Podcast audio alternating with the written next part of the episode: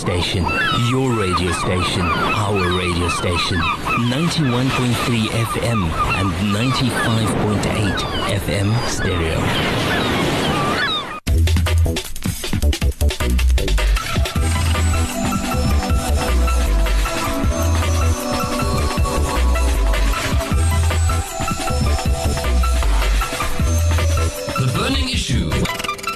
Assalamu alaikum wa rahmatullahi wa barakatuh. Good evening. Welcome to Burning Issue with myself, Yazid Kamaldin. Now, every week, of course, on the show, we look at something that's important to the local Muslim community. And this evening, we have something that we have been following on the radio and it's been elsewhere in the media as well. It's, in fact, been one of the biggest stories to affect the Muslim community last year. And that's the case of Major Fatima Isaacs. And she was thrust under the spotlight after she decided to take on the South African National Defence Force for not allowing her to wear her headscarf. Now, Isaacs was, was charged with willfully disobeying a lawful order to take off the scarf, which she has worn under her uniform beret for the past decade. Major Isaacs is a forensic pathologist who works at two military hospital. Is that not correct? Is that wrong? We have Major Fatima Isaacs in the studio, but she can't talk to us, right? Do you want to greet our listeners? You can't. You can't even greet our listeners. Assalamu alaikum wa rahmatullahi wa barakatuh. It's wonderful to have you here, but we do understand that because of legal reasons, you can't do an interview. No, Yeah. But we have somebody else in studio, Nazima Muhammad. Nazima, assalamu alaikum. Assalamu alaikum to you and to all the listeners, brother. How are you, Nazima? Alhamdulillah, I'm Good. fine. How are you? Alhamdulillah. Okay, so what is the correct job? My job. No. She's not a oh, uh, Major. Isaacs is a technologist. She's a medical technologist. Shukran for that. So let me continue. Major Isaacs is a medical technologist. She yeah? is. Cool. Who works at two military hospital where she had experienced years of upheaval to freely practice her religion. As we know, the case dragged out for a few months and then finally last week the SANDF withdrew the charges. But now a new court challenge against the SANDF's policy is looming and tonight we are going to unpack this further. We will have we have in studio like I mentioned Nazima Mohammed and um, she is an advisor and spokesperson. Is that correct? That's correct. Yeah, yes. for Major Fatima Isaacs. And um, the big question that we're going to ask this evening is: Will the major, will this case pave the way for a progressive dress code policy that does not infringe on religious freedom? We're also going to have on the phone Amy Lee Payne, and she's an attorney with the Legal Resources Center, and she was part of the legal team. So I want to um, also encourage you, of course, throughout the show to uh, interact with us. You can send us a WhatsApp to the number 072 238 0712. That's 072 238 0712. If you've been following the story, if you have thoughts you want to share, you know, um, just even give us a call. Let us know what you what you think about this. The number in the studio is 021 442 3530. That is 021 442 3530. And I must just say that the views expressed in the program are not the views of the voice of the Cape It's management or staff. But let's go back to the beginning. Nazima, for our listeners, let's just refresh our listeners. Take us back to where this all started very briefly. What happened and when? In 2019, I'm a bit old, so I forget dates, but I think it could have been at the beginning of May 2019 where I received a telephone call from Major Isaacs who had this problem and she wanted to meet with me. Uh, to ascertain whether I'd be able to take on her case and assist her because she was charged um, with a disciplinary. Um, uh, well, she was supposed to appear in front of a disciplinary hearing because charges were laid against her, but she also had a final written warning that was issued to her. So, in my discussion with her, I realized that the the matter was of a serious nature, and it had strong um, issues relating to discrimination, particularly religious discrimination against her. So, because of the nature of the matter, I agreed to accept the case And, you know, the rest is history. I, in my discussion with her, in fact, she and I met for quite a long time, um, standing in Kenilworth Centre, and she had a lot of documents with her. And she painfully took me through her entire case, you know, the two of us standing there talking and talking and talking. Um, and thereafter, you know, once I got home, I started studying the documents, and I was quite infuriated because, contrary to what people know, uh, Major Isaacs has been struggling with this issue for a very, very long time. And what made, you know, the matter more interesting for me to challenge was the fact that she wasn't the only person suffering this kind of persecution and inconvenience and, and insult, you know, against her person, against her dignity, and so on. There were other Muslim people also who suffered the same issues, and unfortunately, some of them, um, I have a lot of love and respect for them because they are brothers and sisters in Islam. But compared to the stance she took to challenge them single handedly and to refuse to remove a scarf, you know, that pretty much inspired me to work on the type of strategy that I worked on in order to address her, her issue. Um, I think she was incredibly brave and she had a long, long battle against the SANDF. I think we're going to ask more questions, eh? Like, we want to slowly get the timeline. Okay, yeah? good. So, um, you meet her, she tells you about the situation. Was there a reason that was given to her why a headscarf was not to be worn? I mean, would it impede her doing a job? Would it maybe mean that she's coming to, I don't know, like what, what was it a threat? What was it? It's an excellent question, and I think it's so good that you've you've asked the question because these are issues that should be unpacked. But you know, when you're busy with the case, you don't pay attention to the to the finer detail, and yet we should. So thank you, Shukran, for asking the question.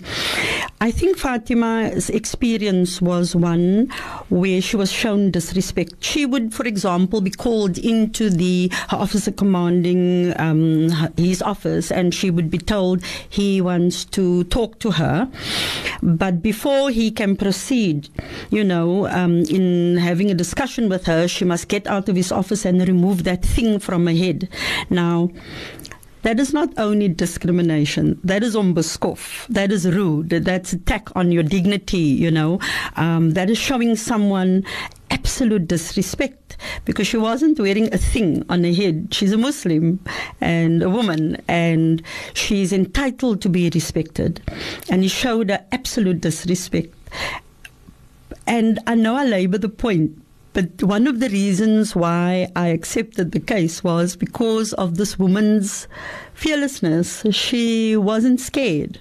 Um, Fatima operates on the basis that she fears Allah and she makes uh, she makes du'a and she lives the life, you know, um, that she believes she she's supposed to live. And I think that that is probably that makes her, you know, um, as fearless as what she is, and that she took the stance that she did. Okay, we're going to go for a quick ad break. When we come back, we'll continue with the story.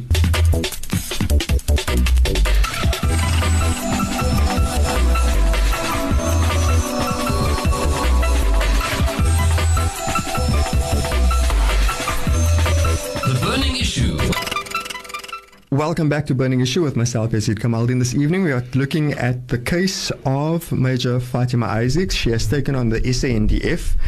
Um, in fact, it's not just Nazima. What did you just tell me now? Who took on the SANDF?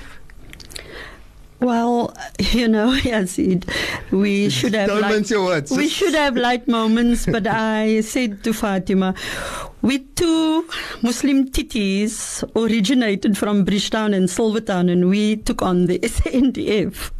So yeah, Yeah.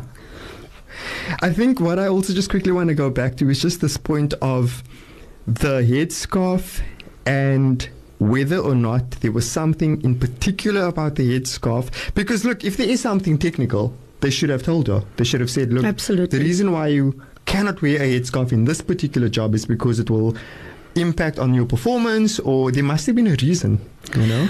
Yes, interesting question. And these are issues that the legal team will obviously challenge and unpack in Yeah, court. yeah. So I'm going to talk a little bit about it. No, you know, there isn't a reason. When we when we first um, examined the issues relating to them wanting her to take off a scarf, it was very clear they were anti, in our view, anti-Islam and anti the scarf, because in terms of their rules and their dress code and policy, they allow quite a number of things. They allow the Hindus to wear the red bindi. They allow the yarmulke for the Jews. They allow animal skin and for for African people. They allow even Muslim men, for example, can you know have a beard and so on and so on. Except women in Islam are excluded. Now that is absolutely discriminatory, and from there we decided it's um, you know it's an issue that needs to be that needs to be addressed. Now you must also remember I can't I can talk for Fatima and I can talk from her perspective and our perspective. I can't talk on behalf of the SANDF. You No. know, that is a question I think you should, you know, Sure. Invite them to mm-hmm. answer. But in terms of our argument, and I've made this at the beginning of the case, the issue relating to functionality. You know, how how does the SANDF explain to you, Yazid, or anyone else, or to a court, how can a scarf impede or create a problem for your performance, one as a medical technologist, or even for you or to you as a soldier? Because internationally, there are women fighter pilots, there are women soldiers in hijab. You know, the armies throughout the world are not only Christian armies. In our Islamic states, we have armies too, and formidable ones, and women are soldiers. So the whole question of functionality, you know, is hugely debatable, and I think it's a weak spot in the case Yeah. of the SN. Well, I think we should bring on Amy Lee Payne. Amy he was the attorney at the Legal Resources Center that, of course, assisted Fatima with her um, court uh, case. Amy, good evening. Welcome to Burning Issue. Hi, good evening. And how are you doing? Good, thanks, and you? Good, thank you. Amy, um, yeah, look, the matter went to court. Tell us how you got involved, especially with the. Re- why did the Legal Resources Center get involved? Okay, so um, we were approached by Nazima Mohammed as well as Major Fatima Isaacs to represent her um, with the criminal court, uh, the criminal case in the military court. And that's how we came on board on the case. Okay, so now you must tell our listeners why this was in the criminal court. Okay. Okay, so the, the charge against Major Fatima Isaacs for wearing her headscarf was that she disobeyed a lawful order or command, and that is in terms of um, the law of the SND or the, the act of the SNDF, which is the, um, the military, the disciplinary um, supplementary act. It is a criminal offense, and you can face up to five years imprisonment for the offense. So that's why it was brought in a criminal court uh, against Major Isaacs. That's intense. Five years for wearing a headscarf. Up to five years, yes. Because Yo. it's so in terms of um, the the military, it's yes, she's wearing a headscarf, but for them, it's the lawful command that she disobeyed by when um, her superior had asked her to remove her headscarf. Did they give a reason why they had asked her to remove the headscarf? So, uh, excuse me, as um, from the beginning of the case, the SANDF has just been wanting to implement the policy, which is the dress policy, which currently states that Major Fatima Isaacs or, or any Muslim woman, not just Major Isaacs, but that they may not wear a headscarf. I mean, look, I mean, I'm going to look at it from an outsider's perspective, right? Yes. All the person is doing is covering their hair. Mm-hmm. So how is that a problem? I I, I would love to. Okay, I, I guess the SNDF should answer this. I mean, maybe I should look on the Yes. internet what they said. Okay, so look, um, I think what I also need to get into is the the matter and how it proceeded. What was your argument and and how did you present this as as as a case for your client or for Major Fatima? Okay, so um, sorry, Yazid, you you mean the matter in the in the criminal court as Yeah, well yeah, so yeah. last year? Okay. Um, so how we presented it is that we had always been on the, the side that it's unconstitutional what they were uh, requesting from her and the policy as it stands currently. Um, so we had we had done written submissions to the director of military prosecutions. Um, in which we had asked them to withdraw the charges against Major Isaacs because of the policy and that the policy was not uh, was unconstitutional and infringed against the right to equality and freedom of religion. So we had based our written submissions on that. Um, we had always had in the back of our mind that we would proceed to the Equality Court with the matter. Okay, yeah. So um, there was also the military court, of course, right? Yes. So that was um, what was decided now um, last week was the military court. So um, last week Wednesday they decided on the written representations which we submitted. Okay. Um, I'm just looking at a news story now, um, and it says Okay. um, Muslim Major wins SANDF headscarf case, and now Equality Court date looms. What's that about? Okay. So currently we have filed an application to the Equality Court. We filed on the 21st of January. This application is seeking to challenge the religious dress policy of the SANDF. Um, the religious dress policy, it currently regulates how members of the SNDF may wear their religious attire with a military uniform. For example, and I heard um, Nazima made some examples as well, is that a member of the Shembe church is allowed to have a long beard or a Muslim man is allowed to have a long beard. But the policy currently states that a Muslim woman is not allowed to wear her headscarf. So we are challenging the policy as it, it currently is restricting Muslim women from wearing the hijab with a uniform. Did you look at examples or cases of other women currently employed at the SANDF who are maybe in a similar situation? Are there other examples in the past So, since '94? Mhm. So currently we, we haven't um, we haven't spoken to other women and we can't speak on behalf of them. Um, and we, we haven't been approached by any women who have said that they have a problem or men who have said that they have a problem with the policy. And we've always only looked at the policy from the perspective of Major Isaacs. Uh huh. So you know, I think just to give us um, a summary quickly. So the way forward is what? So the way forward is, um, like you said, the, the um, equality court. But um, unfortunately, they, I can't give that a clear timeline. But the way that it works is that so we have filed an application which we served on various parties, such as like the minister, who will be on behalf of the SANDF. Um, the minister and all other parties will have time to file a response to our application in which they will state their reasons why they are opposing it should they wish to oppose. Um, but we are unsure by when they will file. So we can't give a clear timeline, but the way forward would be that we would proceed with the Equality Court challenge on the policy. I'm just quickly going to look at some of the WhatsApp messages that are coming through. Listeners, you are welcome to participate in the show. You can give us a call throughout the program. The number live on air is 021 4423530. That is 021 4423530. You can also send us a WhatsApp to the number 072 238 0712. That is 072 238 0712. So, listener 9964 says, Assalamu alaikum. All I want to know is why was the headscarf the issue? Because your religion shouldn't be a problem at work. It doesn't matter what kind of work you do. Amy, do you have any response to that, listener?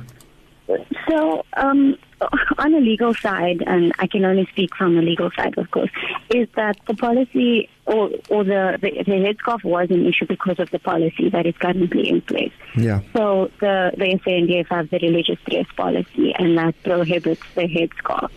Um, so that that is the reason why it was uh, an issue. And just to confirm, you say it's only the headscarf that's actually banned in this policy.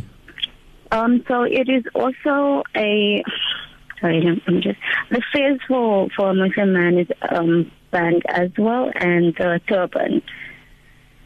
Okay. So um, I haven't, I haven't, we haven't looked at all religions and how it applies to everyone. So there might be a few for different religions where something is banned, but because we're only looking at things from the perspective of Major Isaacs, we've uh, studied it in terms of the headscarf, and our case is relating only to the headscarf. You know, can can an employer fire you though for uh, showing or um, uh, you know like wearing it? Can an employer actually fire you for wearing a headscarf? Can somebody So, tell you um, fire you? So with Major Isaacs, way, um, uh, beside, uh, for, on the different back from the firing is that she has to obey a lawful command, and that will always come up. So um, they will, will say that by her not removing her headscarf, um, that she's not obeying a lawful command. So they're they're phrasing it differently than you know the headscarf itself, but that the she's disobeying a lawful command. Okay. As someone working in the legal fraternity, I mean, the South African Constitution grants us freedom of religion. Is that not correct? Yes. Yeah. And I mean, this is 2020, not, I guess, 1948. I mean, I don't know. I'm I'm just asking these questions as a journalist, just trying to understand Yeah, no. what informs this kind of thinking because we come from a period of discrimination called apartheid. So this sounds like discrimination. Yeah. Yes, exactly, and that is our um, our stance on the case and why we are assisting Major Fatima Isaacs as well. Is that um, it is discriminatory against her. The policy as it currently stands, well, against her and any other woman in the SANDF who wish to wear their headscarf the way that she wears hers. So that is our stance. Um, I think the question is to be posed to SANDF as well as to how we are still at this point. Yeah. Let's go through some of the other WhatsApp messages. Listener 0115 says Islamophobia exists in the SANDF, which has become a shadow of its former self since 1994. It's not worth being part of a racist organization like that. Uh, Major Fatima should consider making a career change. To protect her honor and dignity as a Muslim. Actually, I think they should change their laws to ensure that anybody could have access to a job. Absolutely. I mean, that's my opinion. You can share yours. absolutely, you're absolutely. Uh, why must she quit her job because they tell her she can't wear a headscarf? Yeah, anyway. Um, listener 3046 is sending a thumbs up and they're making dua for you. Shukran. And then listener 2630 is asking how long has Major Isaac served on the SANDF? Was it a problem when she started? Well, she's working there for 10 years already, and yes, it's always been a problem, but there were other officer commandings who were um, Muslim and they allowed, and there were other officer commandings who were also not Muslim, they also allowed. So she went through a process of applying and she was allowed, but this particular colonel, Colonel Malomo, I love mentioning his name. Sorry, Amy. Um, he was pretty nasty and rude, as I told you. Um, not only, you know, discriminatory, but rude. And so she's been battling a while, and it's come to the point where I went and begged the LRC and Amy to take on the case and to fight it for me because I'm not an attorney. I'm a labor specialist and an ex CCMA commissioner, so I don't have legal standing in the court. So Amy, Nelson Governor, May, uh, Mandi Mudarikwa, uh, Michael Bishop, and the team there, they were absolutely receptive and happy to step in and assist um, uh, Major Isaacs with this case. Thank you, um, Amy. Amy, when it comes to the the um, the team and so on, um, tell us, take us into the courtroom. Um, who, who did you sort of like t- tell us about the the process and yeah, like the witnesses and so on. Like, how did that work? With regards to the, the submission. Yeah.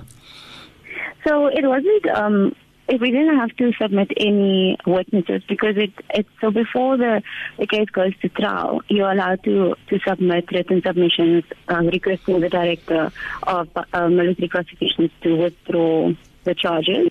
So we hadn't gone to that step where they needed to be witnesses. Um, we had just submitted a written submission explaining why we feel that the case should not continue. Um, and then that was taken up to the director of military prosecutions, and she had made a decision that it should be, with um, the motivation of the prosecutor, had made a decision that it should be withdrawn because they were happy with the way that Major Isaacs was currently wearing a headscarf, and as long as she complied with the way that she was wearing it, um, they would be fine with it. Okay, so I mean, there was uh, there was sort of like a precedent that had been set by other, if I can use the word loosely, managers who gave permission for the employee to wear the headscarf, right? So did this just come down to an individual who was perhaps not informed? I mean, it sounds almost like if there was no problem before and somebody, a new manager, if I can use that word, comes in, I mean, did this person not know about Islam? Maybe somebody should have said something to him that, you know, a Muslim woman chooses to, I mean, you know, like not everybody chooses to cover Mhm. their head, let's be honest. Um, Yes. This particular employee, the Muslim woman, chooses to wear the headscarf. It's part of a religious practice, it's part of her beliefs, it's an internalized belief that she, you know, like, I mean, did nobody speak to him? What was it? So I, I'm not sure why it, changed once he came into play, and um, unfortunately, Major Isaacs cannot give us her comment on that because she would be best to answer. But uh, Yeah, what's the thing around that? Why? Just, just, right? just to clarify for our listeners, why, why can't she speak to us? She's sitting here. Why can't she speak to us? Yes. so the SANDF has a policy that they are not allowed to speak to the media, and we prefer that Major Isaacs does not get into any trouble. Let's avoid we, court cases, please. Team, yes, we as a legal team would prefer for her to not speak as well. Yeah, but sorry, uh, um, yeah, the, the you were continuing about your the previous question. Oh, um, sorry, can you just repeat it? I got sidetracked. Yeah, sorry, man. The, the thing well. is, the thing is just uh, the lack of un- the seeming lack of understanding on behalf of the manager. Yes. So, um, if she was allowed previously, she had made written requests previously because of the policy. It all comes down to this policy, and that's why it's so important for us to take it further. Is that with the policy in place, and Major Isaacs was aware of it, and that's why she made requests for um, her to be allowed to wear her headscarf. But many of her previous managers would were fine with it and had said, no, it's okay, you don't need to do this, um, those type of comments. However, when it came to the new manager, he, for some reason, was either very strict on the policy, um, and he was more saying that she's not allowed to wear it and that he won't give her permission to wear it. And that's where the, the problem came. Hmm Let's go back to the WhatsApps. Um, listener 8691 says the SANDF should be re- renamed the SANCD. That's the SA National Chauvinist Defense Force because of the way of thinking. Um, yeah, let's go to 1018. Okay, that's totally another topic. Um, 6845 says, I would like to say, say a huge shukran to Major Fatima Isaacs for standing up for herself and for all Muslim women. We support you. And then listener 6961 says, I would love to know what the Muslim Judicial Council's response was regarding this attack on Major Fatima. Was she offered any assistance from the MJC? And in fact, listener 1370 also says or asks, why did the Muslim Judicial Council not get involved long before, as they knew it about knew about it a long time ago? They should stand up for Muslim women. So, Nazima, do you want to answer this? Yes, it, I don't think it would be appropriate for me to respond to the question. I think the MJC should, you know, be questioned on on that. Um, it's a it's a difficult issue. Did they offer any assistance? I think you should address the Muslim, Muslim uh, Judicial Council. You look quite uncomfortable. You don't want to talk about that. I don't think it's appropriate, you Okay. know, for me to um, discuss them. I think you should, you should or could invite them, and with them present, then I don't mind. But I think with them absent, I don't think it's it's appropriate.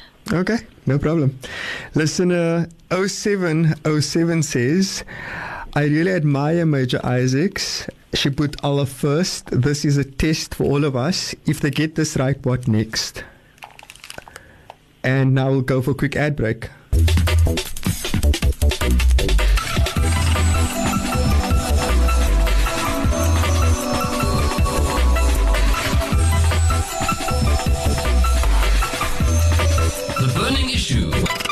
Welcome back to Burning Issue with myself, Yazid Kamaldeen. Um, shukran, of course, for your participation on the WhatsApp line. And also, um, you are encouraged to phone in. Um, we are going to be breaking for Maghrib at about 7.52 p.m.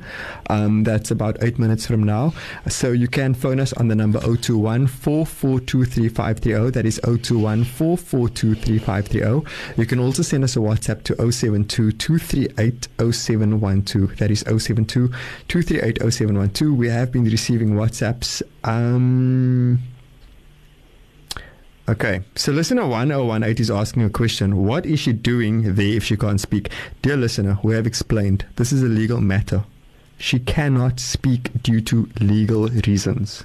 Shukran for that question. So, Brother, listen. Brother yeah. Yazid, it's also her case, and we are people with adab. And because it's her case, I never talk on her behalf in her absence. And she's got the right to come to the VOC. It's the community radio station. And the sister is gracing us with her presence. Absolutely. And we say shukran to her. Absolutely. Now, you know, the thing is, people like throwing stones, but um, when it really matters, what was the support like? Well, interesting, and again, you know, we must we must be dignified as Muslims, and we mustn't slander. But I, I like to be honest, even if I become unpopular.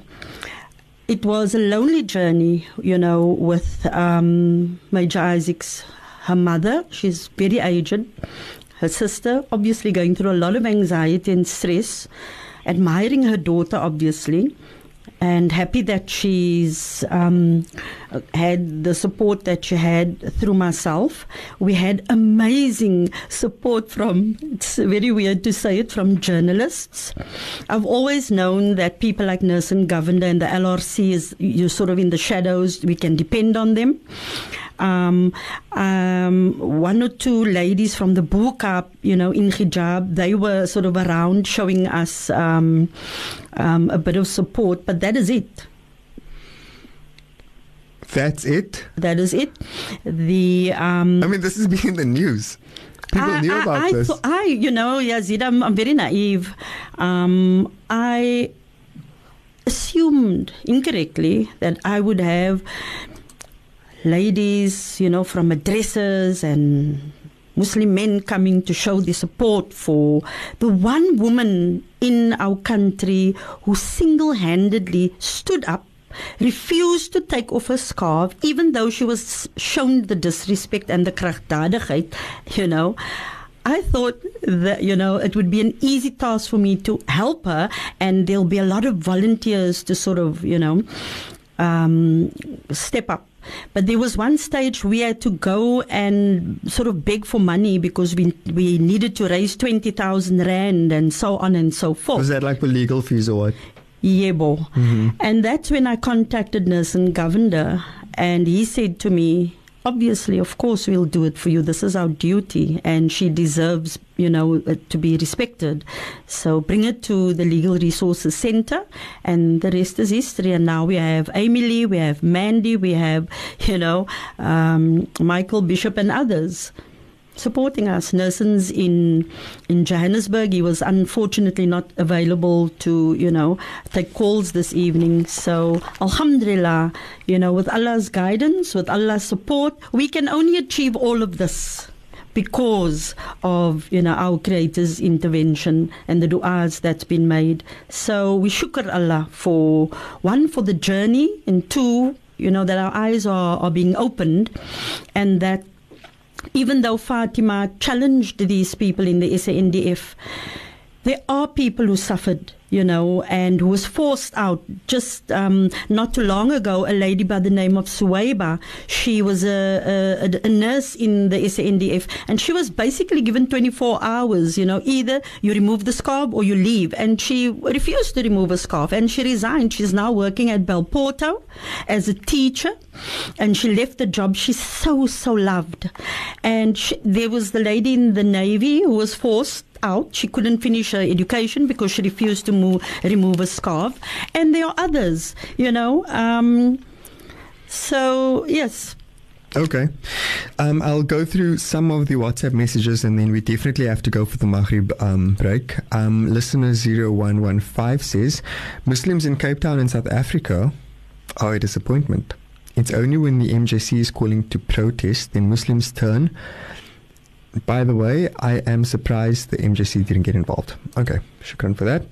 Listener 8264 says, I also lost my job for going to the mosque two years back and I challenged my management. I really admire the sister. She is strong in Iman. Listener 9910 says, thumbs up to both of the ladies in the studio. Look at the Pakistani women in the army. They look nice. Yes. Yeah? And then listener 0677 says, We are so proud of Major Fatima Isaacs for standing up as a Muslim woman. And I'm wondering how many Muslim women are also at the receiving end of such treatment and discrimination in the police, the navy, etc. It's the policies within the standing orders which discriminate Yes. against the Muslim ladies and wearing of headscarf. And with that, we're going to take a break. When we come back, we'd like to hear a bit more about the personal journey and the impact. And of course, we do welcome your input as well. You can give us a call or send us a WhatsApp.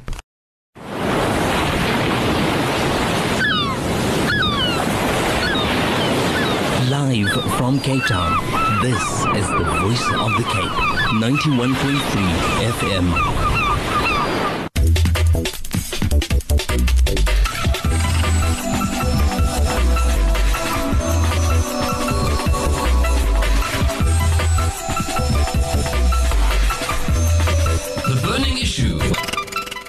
Assalamu alaikum wa rahmatullahi wa. Good evening. Welcome back to The Burning Issue with myself, Yazid Kamaldin. If you've been following the show, we've been talking about the case of Major Fatima Isaacs, who had taken on the South African National Defence Force that actually wanted her not to wear a headscarf at work. And of course, um, the matter has gone through various legal processes. And in the end, she can wear her headscarf. Now, listeners, I want to thank you for your input and encourage you to participate in the show. Uh, the number in the studio is 021 4423530. You can give us a call. That is 021 4423530. You can also send us a WhatsApp to 072 238 0712. Um, we didn't get a chance to thank the attorney at the Legal Resources Center, Amy Lee and She was on the show earlier explaining some of the legal merits of you know the case and, and how the argument that they made, especially around our constitutional rights in South Africa, a democratic South Africa, to practice our religious freedom. And in studio, we still have, of course, we have our guest, um, very fiery and, you know, so there for Fatima. It's Nazima Mohammed. She's still with us. And we welcome another guest now into the studio. It's Shamila Ghani, and she is an activist. Salam, good evening. Welcome. Assalamu alaikum. Walaikum assalam wa rahmatullahi wa barakatuh. So, before the break, Nazima had told us that it's been a very lonely journey. She didn't get a lot of support, I believe. Um, and she also spoke about how she had actually thought that, be, that, that there would be more people um, supporting Fatima. So, Shamila, I believe that you were actually one of those people who stepped forward. And, and why? Why did you decide to take this up?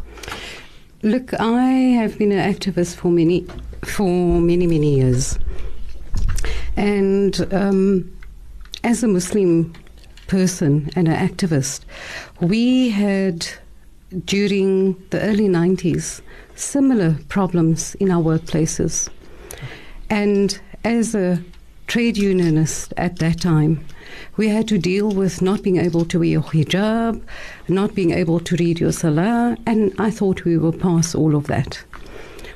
We were part of where we are today because of our community's contribution, and that has been acknowledged. I don't know to what extent. But we have so many, and, and why I got involved is it's something close to my heart. Um, I work nationally in the deepest of rural areas, and I always wear my hijab. I sit in meetings with corporates and with the highest government officials. They don't have problems with my hijab. So why would a officer in charge have a problem with somebody that wants to contribute positively to this country? Not only that, wearing a scarf, wearing a doek is in African culture. So why would you want to to to discredit or because in African culture, when you get married, the woman has to wear a scarf, a doek. When somebody passes on, the woman has to wear a doek. So, what is the issue? The issue can only be personal. Yeah, especially since we had heard that Fatima had been working for the SANDF for a decade. Yeah. And previous, you know, managers, if I can say, didn't have a problem with the wearing headscarf. It's only until the, the you know, what was his name, Nazima? It's Colonel Malomo. Colonel Malomo. Only when he came into the picture, then suddenly Yeah. it was a problem, right? So, do you want to continue? I want to continue because um, for me, it is Fatima is somebody's daughter. Fatima is my daughter, and that is how we grew up in our communities. What hurts the one will hurt the other. Tomorrow, my it might not be my my children, but my grandchild might want to to enter into the SANDF and contribute positively to the country. Mm-hmm. And then they will have the same problem. We're living in a democracy where we say to everybody we will be equal. In the Constitution, it says, and we've spoken about that. But what was disheartening to me was when I found out that Fatima was on her own. She had no legal support, nothing, right? Even in her own workplaces. And that is what happened to most of us. Muslims would then stand back and say, It's not my problem. You want to take it up, you deal with it. And no support given by fellow Muslim brothers and sisters. You get it from your support comes from the quarters where you don't expect it, that are non Muslim. Yes. And that is very sad. And this is what I want to speak to here about as well. We have so many Muslim women's organizations. In the Western Cape, we have an authority called the Muslim Judicial Council. I've I've met with them on several occasions. I called them immediately to say, "Here's the problem. You know about it. It's been going on for so many years. I'm not going to badmouth anybody, right? But the fact is a fact. This is a national issue. So what do you do? We have the Jamiatul Ulama, right? There's okay. There's so many other branches.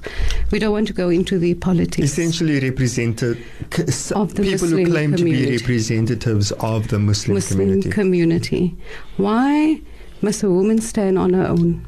We say we are Muslim, we live by the principles of Islam. And what is that? That our women in the community must be protected. Who are the protectors? Right? Mm-hmm. That's the first thing. Out of all of these organizations, there are many women's organizations, including feminist organizations. I mean, this is essentially also like a woman's issue, right? Exactly. Like it, it could have just been like some guy saying, "I will show you," Yeah, like kind of thing. exactly. So it's like walking in the street and somebody pulls your scarf off, or um, somebody tells you, before you come into my shop, take your scarf off. Similar, right? So who is going to protect our women in this in, in, in, in our community? So we have women's organizations.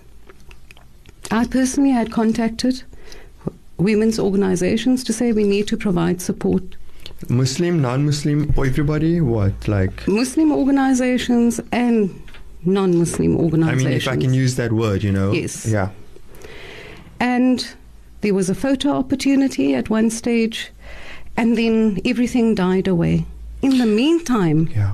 emotional, right, financial, but mostly emotional support, but also physical support to say, We are here, my sister. We are here, my daughter. We're going to stand with you. And don't worry if anything happens. So that's why I say we go back to the basic principles of Islam is, right? If Fatima had lost her job, right? She has got dependents. Yes. Who is going to support her dependents? You know, I was going to say, I mean, this is also just about why should somebody be denied the right to earn an income? Exactly. Why should somebody be told you can't have a job? It's weird. And the Constitution tells you you have a right to choose what and how you want to be employed. Mm-hmm. We'll go for a quick ad break, then we can mm-hmm. continue.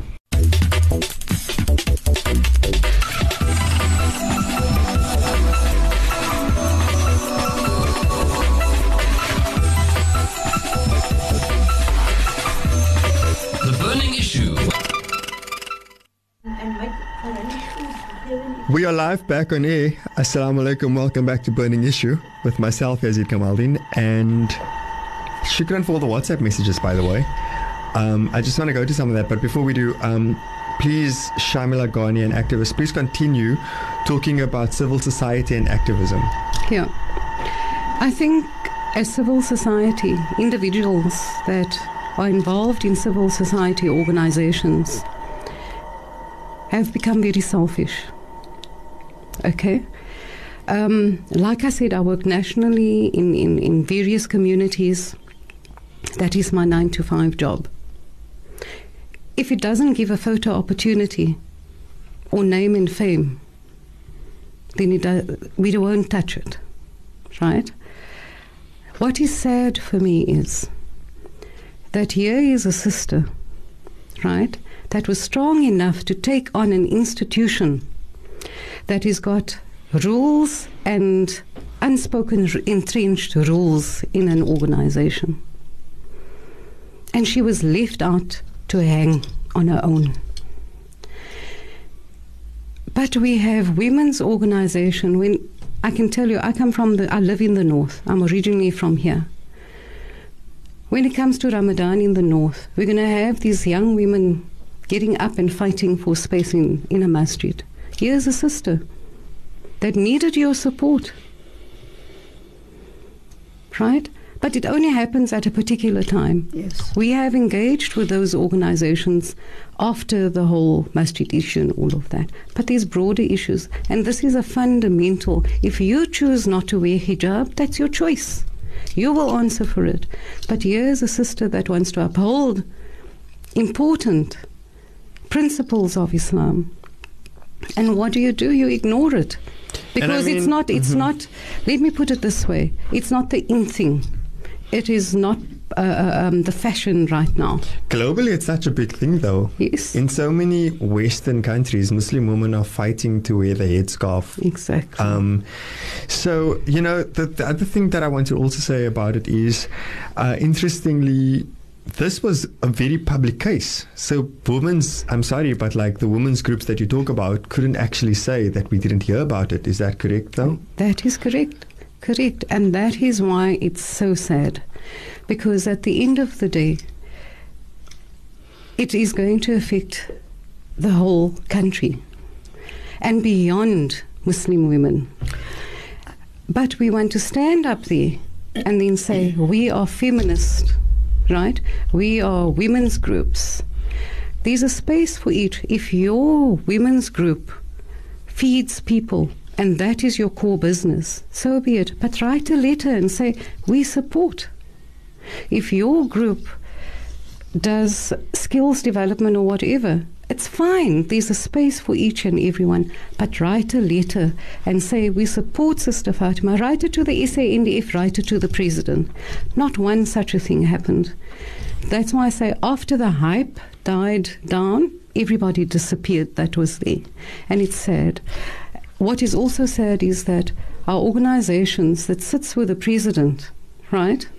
Muslim organizations that sits with the president on the religious forums and all of these things. Have they raised it once? Did they make how many public statements? Two, three public statements? Why don't we?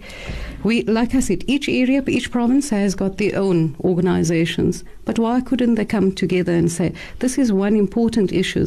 Our women needs needs this. The Constitution, right, gives us that right. So why didn't they pull together and say, here we're going to support this sister, right, that stood on her own? Sorry. Yeah, um, can, can, yeah. can I come in um, and also just um, one support what uh, the sisters so correctly articulated And shukran for that because it makes us feel that we're actually not um, being ignored and, and, and not supported. The fact that you're not from the Western Cape any longer and you you articulating these views makes us feel less isolated. So shukran for the support and and acknowledging Fatima and the strength that she she has as a Muslim woman. But I, I, also want to just add on to the issue of, yes, the sexiness of the case. Mm. Um, when it all broke out in the media, everyone wanted to talk to me and get to know who I am and why and how and to see Fatima. But it's about the sexy time. But when the nitty gritty kicks in, you know, when you need a legal team and who's going to pay for the legal team, then everyone literally vanishes um, when Fatima has to meet um, me at court, you expect, you know, other women in hijab and men in their tops, they're all going to be there, and that's just going to give you the confidence to continue. Then that isn't there. So you're making valid points it's not supposed to be like that. We are supposed to be able to depend on our people within our communities, mm. and not only when the rain, you know, demolishes shacks and everybody comes out, or when it's Ramadan and it's going to be um, uh, um, um, Eid and everyone's sort of cooking food. You know, we need also during periods of strife like this. And you're right, the anxiety, the strife um, that that Fatima and her family, you know, was going through was unacceptable. Had other organizations, not only the women's organizations, more, you know, organizations, um, Islamic institutions, sort of came out and, and showed the support, then there would have been a greater confidence, you know, um, in the organizations that, that does exist. I must say, SAMNET sent a lot of um, emails and letters of support, and there were organizations that I can't remember their names in Durban and in Johannesburg that that sent um, messages of support. Okay, I just want to say that I've received information that um, the Voice of the Cape uh, producer of the show actually did reach out to the Muslim Judicial Council. Women's Forum to be on the show, but they did not respond. Um, just coming back to the MJC, is there anything you wanted to add about well, the? Yes the manager of VOC, Muhsin Khan, um, he asked me to meet with the MJC because they wanted to know more about the case. And then I met the entire executive of the MJC and they they indicated to me that they had you know been assisting sister Fatima. But then when I examined what it is that they were trying to say to me it was clear that Fatima wasn't being assisted. She had communicated her problem to them a long time ago and they entered into a letter writing with the SANDF and the SANDF basically ignored them. And Fatima was just left on her own. And after she was abandoned the SANDF gave her a final written warning and then proceeded to charge her, and she still didn't receive any, you know, support from our um, Islamic organizations and the um, MJC. So it was at that point when I escalated the case and blew it into the public domain and I sought legal assistance. Then only they came in and said to me, but we were helping. And the issue is maybe there was a niyat or, uh, you know, an attempt to, um, you know, show interest. I don't know. But the SANDF showed the MJC absolute disrespect. They weren't interested yeah. in engaging. I mean, the, something that something that comes out very clearly about our kind of activism in the Muslim, Muslim community, sorry, is that maybe we, we focus too much on putting band aid, like give somebody a meal, we fix the problem. Give no, somebody Yazid, a, we weak we're weak and we're not committed and we don't focus. That is the problem. We disorganize, we don't focus, and only when something is sexy, you know, it's out in the public domain, then they step in. When you Had I not exploded the yeah. case in the manner in which I did, Fatima would not have received any, any assistance, assistance, any interest. Nobody would if, have, you yeah. know, stepped if, forward. Nazima, if I can just add to that, is we are always reactive, never proactive. Perfect. Always right. reactive. And let me tell you that organizations can't say that they didn't know about it. There is a, not a pastor, sorry, a chaplain that is um, at base, uh based at the, the, the SANDF, a Muslim chaplain, right? So there is no why didn't he report it to his authorities? Because he's placed there by a particular organization. sister, for raising that. And your chaplain, if you look, even in correctional service, this happened during the time of Maulana Ihsan Hendricks at Worcester Yes. with correctional services. And there already, I mean, yes. where is the policy that was supposed to be drafted? Okay. Yes. Let's also make sure that we include our listeners in the show. We've got lots of WhatsApp messages that I do want to acknowledge. Listeners, you are also welcome to give us a call on the number 021 442 3530. Send us a WhatsApp to 072 238 0712. Of course, the views expressed in the program are not the views of the Voice of the Cape, it's management or staff. Let's go to the WhatsApps. Listener 8264 says, okay, we've read that. Listener 4. 359 says, We as Muslims should be ashamed for not giving this pioneer support. Listener 3387 says, May Allah help everyone who is going through through that kind of difficulty. You will get better. Inshallah. Listener 5956 says, Hands up for Fatima Isaacs for standing up for her right. It happened to me as well in the retail where my own Muslim manageress told me to take my scarf and I refused. I told them.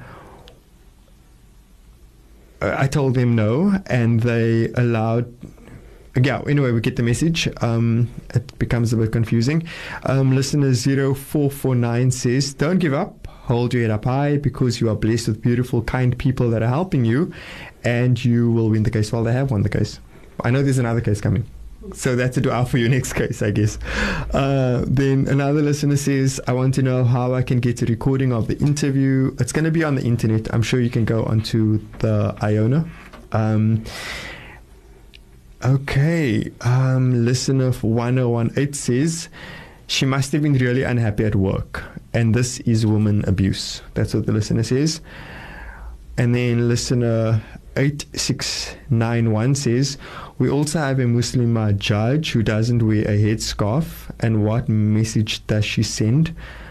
Hmm, okay. Listener 9964 says, May Allah grant Major Fatima to grow from strength to strength and she mustn't worry. We're all making dua for her and she's in my dua also. Okay, and then what else? Okay. Listener 9910 says, Sisters in Studio, your Muslim organizations Okay, I don't know what that means. I don't know where that's going. Listener 3832 says, Okay, shukran for the messages. You are more than welcome to keep sending the messages. It's 0722380712. Unfortunately, some of the messages are not very clear, so I can't read all of them. You can also give us a call to 021 442 3530. Nazima, the journey of um, the court case was there still discrimination during the court case? Is there something you can talk about? How was Fatima treated during the court case? Well, on the three occasions we appeared, you know what happened at the last occasion where we had our legal team present and at the first case, um, at the first sitting, no, she wasn't shown any disrespect. It was just a clinical administrative process. Um, the Colonel Malomo and you know his henchmen and women they absent themselves so they they're not present. She would just appear in front of the the judge and the prosecutor. So it's very administrative and it takes about 5 10 15 minutes and then we're gone. So we went through two of those processes. The the SANDF and our brothers and sisters in Islam was very absent but a major media contingent. So that was our support. Yeah, but I'm Um, talking about at work. At work, What was the situation like during the I- court case? It's it's mixed. I mean, prior to and during, she some people will show her a bit of sort of um, confidential support and they'll send her little messages, but also she experienced um, disrespect and people um, questioning, you know, her wanting to wear a scarf and, and still work there. So at the beginning, there was a little bit of strife, um, some positive and some negative, and then afterwards it sort of waned. And I think currently, She's not experiencing much negativity. I think, um, and I hope that the SANDF is, you know, learning a lesson and people in our community and in the broader South African, uh, um, you know, um, communities and the context that we live in, that people's eyes are going to be opened.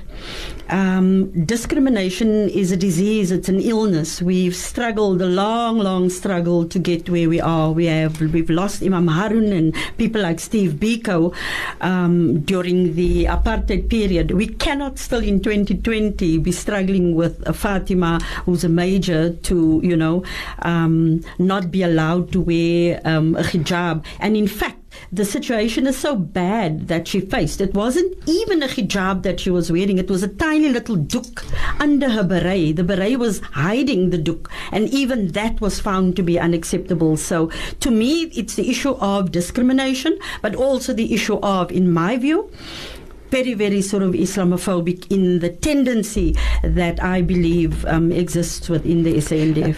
And uh, just one quick other question about the workplace. Just mm. if you can continue with, was any action taken against the Molomo, Molome, what's his name? Um, uh, Colonel Molomo. I, in my deliberations um, with the chaplain general, requested very openly that one of the my requirements then because our talks were very informal so they would put on the table what it is they wanted and we would put on the table what we wanted. And my request to him very directly was and in and I made it public that Molomo should be transferred out of that uh, military to alternatively be charged and disciplined because he brought the SANDF into disrepute Mm-hmm. Because the thing is, what happens very often in that kind of situation is and as listener 2247 says, the opinion of the listener is that it's a personal vendetta. I mean, what very often happens is that very often a manager in that situation would still try to get rid of the employee.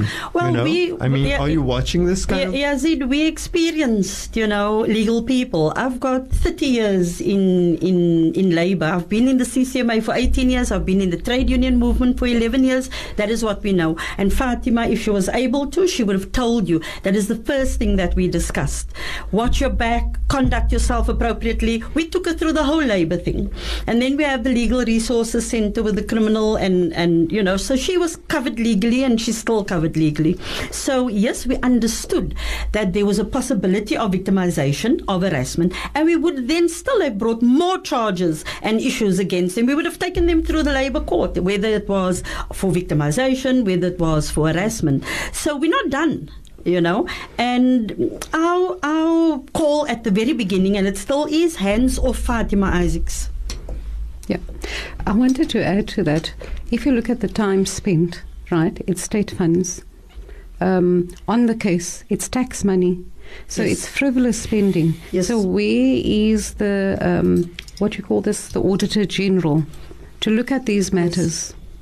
Yes. um, if you calculate the amount of people that spend time on this case. So it's your judge, your your prosecutor, and flying in from Pretoria, Pretoria, all of those things. Agree. I mean, that should be part of his disciplinary um, charges.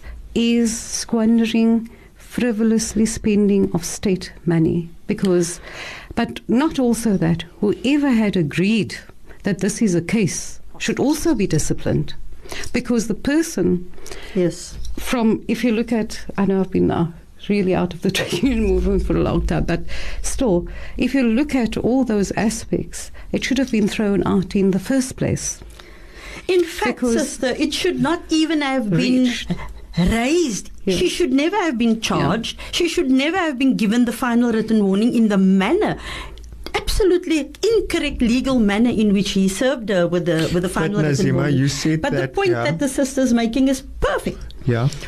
Why are they not? Or we should question how come you are not holding your generals, your chaplain, and colonels to account?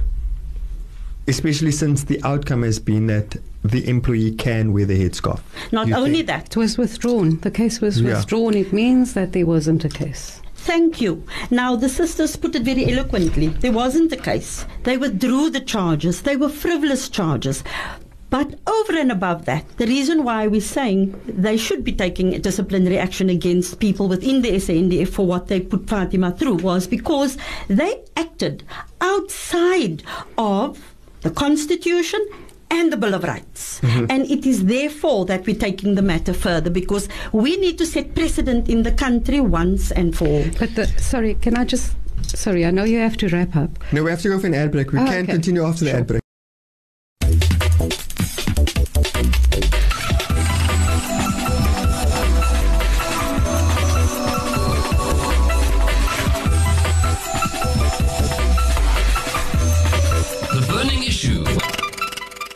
Welcome back to Burning Issue with myself, Yazid Kamaldin, and Shamila. Please feel free to continue. Yeah.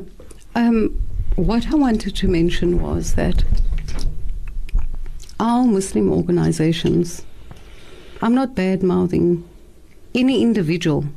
What I'm saying is we have weak organizations. If they had, and like we have said before, there was no case, they should have brought it to the attention. It was in the media that they had engaged with the minister with all of this. It should not have even gone thus far to put Fatima through the stress and the anxiety that she's been through. If they had addressed it at that level, there was subsequent to all of these things happening and um, her being notified of a disciplinary and all of that, there was a meeting with the president where everybody took nice voters. Can't you pull the president and the minister aside and say, We have got this problem? There's no case here. Can we have a discussion around this? Mm-hmm. Are we brave enough to do that? I'm not saying I'm brave enough, but we must be honest. Is it just pleasantries? Or are you working in the interests? We need to start holding our leadership accountable. We must remember in Islam, there is no pope, there is no pastor and priest, right? When you step off your mimbar, you're an ordinary member of the society, and we give you that respect, right? Mm-hmm. So that is what you you must work in the interests of your community. You want to build the Muslim community. If we look at worldwide, where is Muslims and Islam sitting right now? This is just a reflection of the leadership that we have. So globally, we are in turmoil because of the leadership, and we must hold them accountable. If we can't hold them accountable, you sit on your Muslim and then you say, Ya Allah, I am complaining to you. You deal with him. You deal with him. Why can't we protect? If we say Islam says the man is the protector of the woman, so why don't you stay, stand up to protect a woman to wear a hijab, which has been prescribed for her? You know, sister, I must shock you and shock uh, um, you, Yazid. There was one instance, and I'm glad that you're saying it because it, it makes me remember um, a an interview that was conducted on SAFM where a sheikh actually said, and it shocked the socks off me when the sheikh said he can understand why the SANDF has got a problem with the scarf. Because a military is about discipline and they have their own culture. So they don't want the uniform to look untidy and deurmekaar and so on. And then after the interview, you know, I tried to call in because I wanted to fix this um, issue and this wrong perception and input. Then a revert, I think living in Johannesburg, called in and corrected the issue and was quite angry and said, you know, I'm a revert and my take on the issue in the SANDF on this case, uh, you know, um, is very different.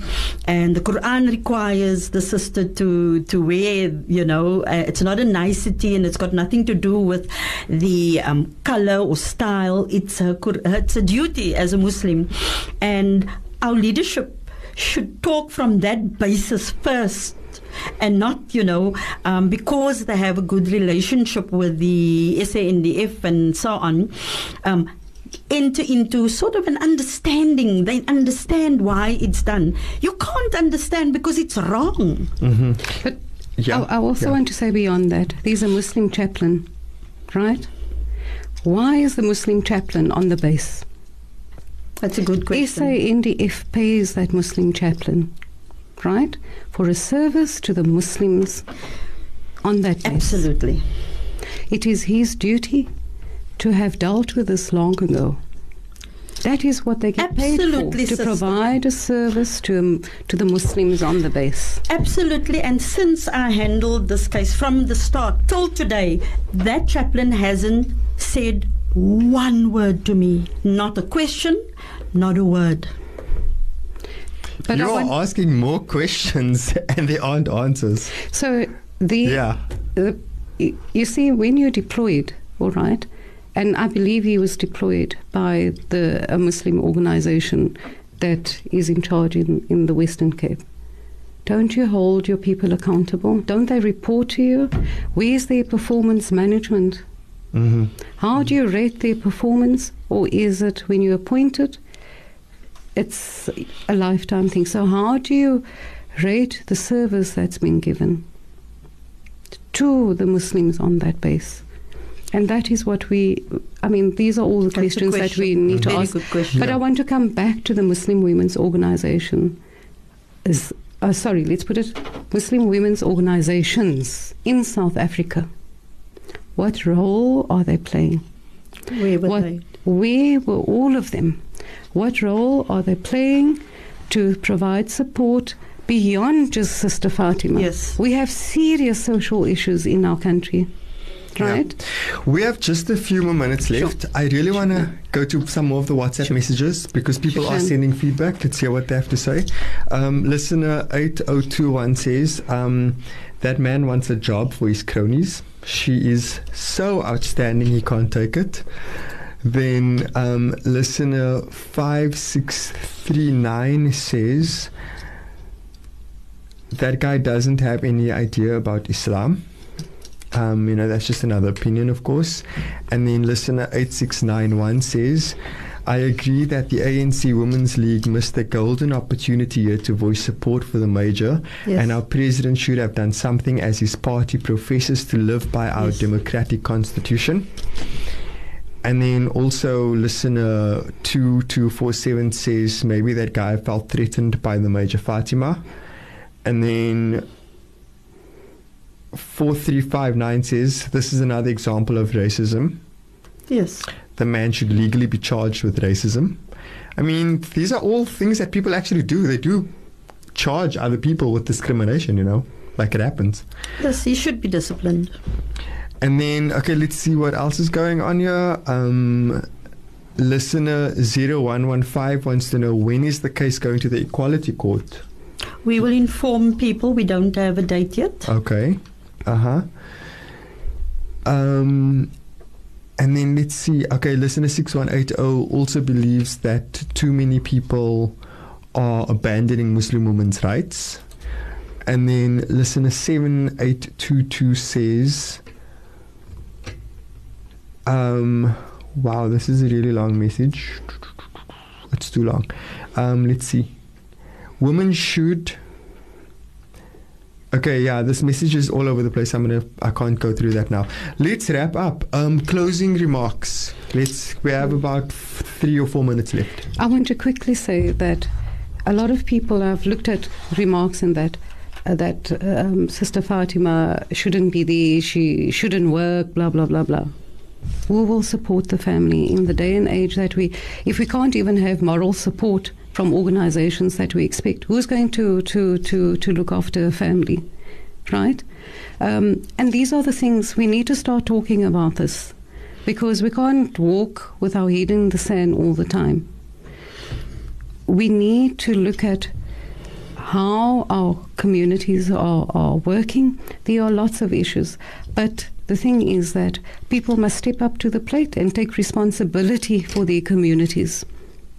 Mhm. And stop looking for for um, moments where you know you're in the photo with this one and that one. We have serious issue, issues, and people must um, organizations must stop start stepping up to the plate and that is for women's organizations also. We can't be sitting in workshops and, and, and, and all of that. There's a place for all of that, but there's also a place to provide support where it's needed. Shukran so much. Shukran. Assalamu alaikum. Yeah. Closing remarks, Nazima.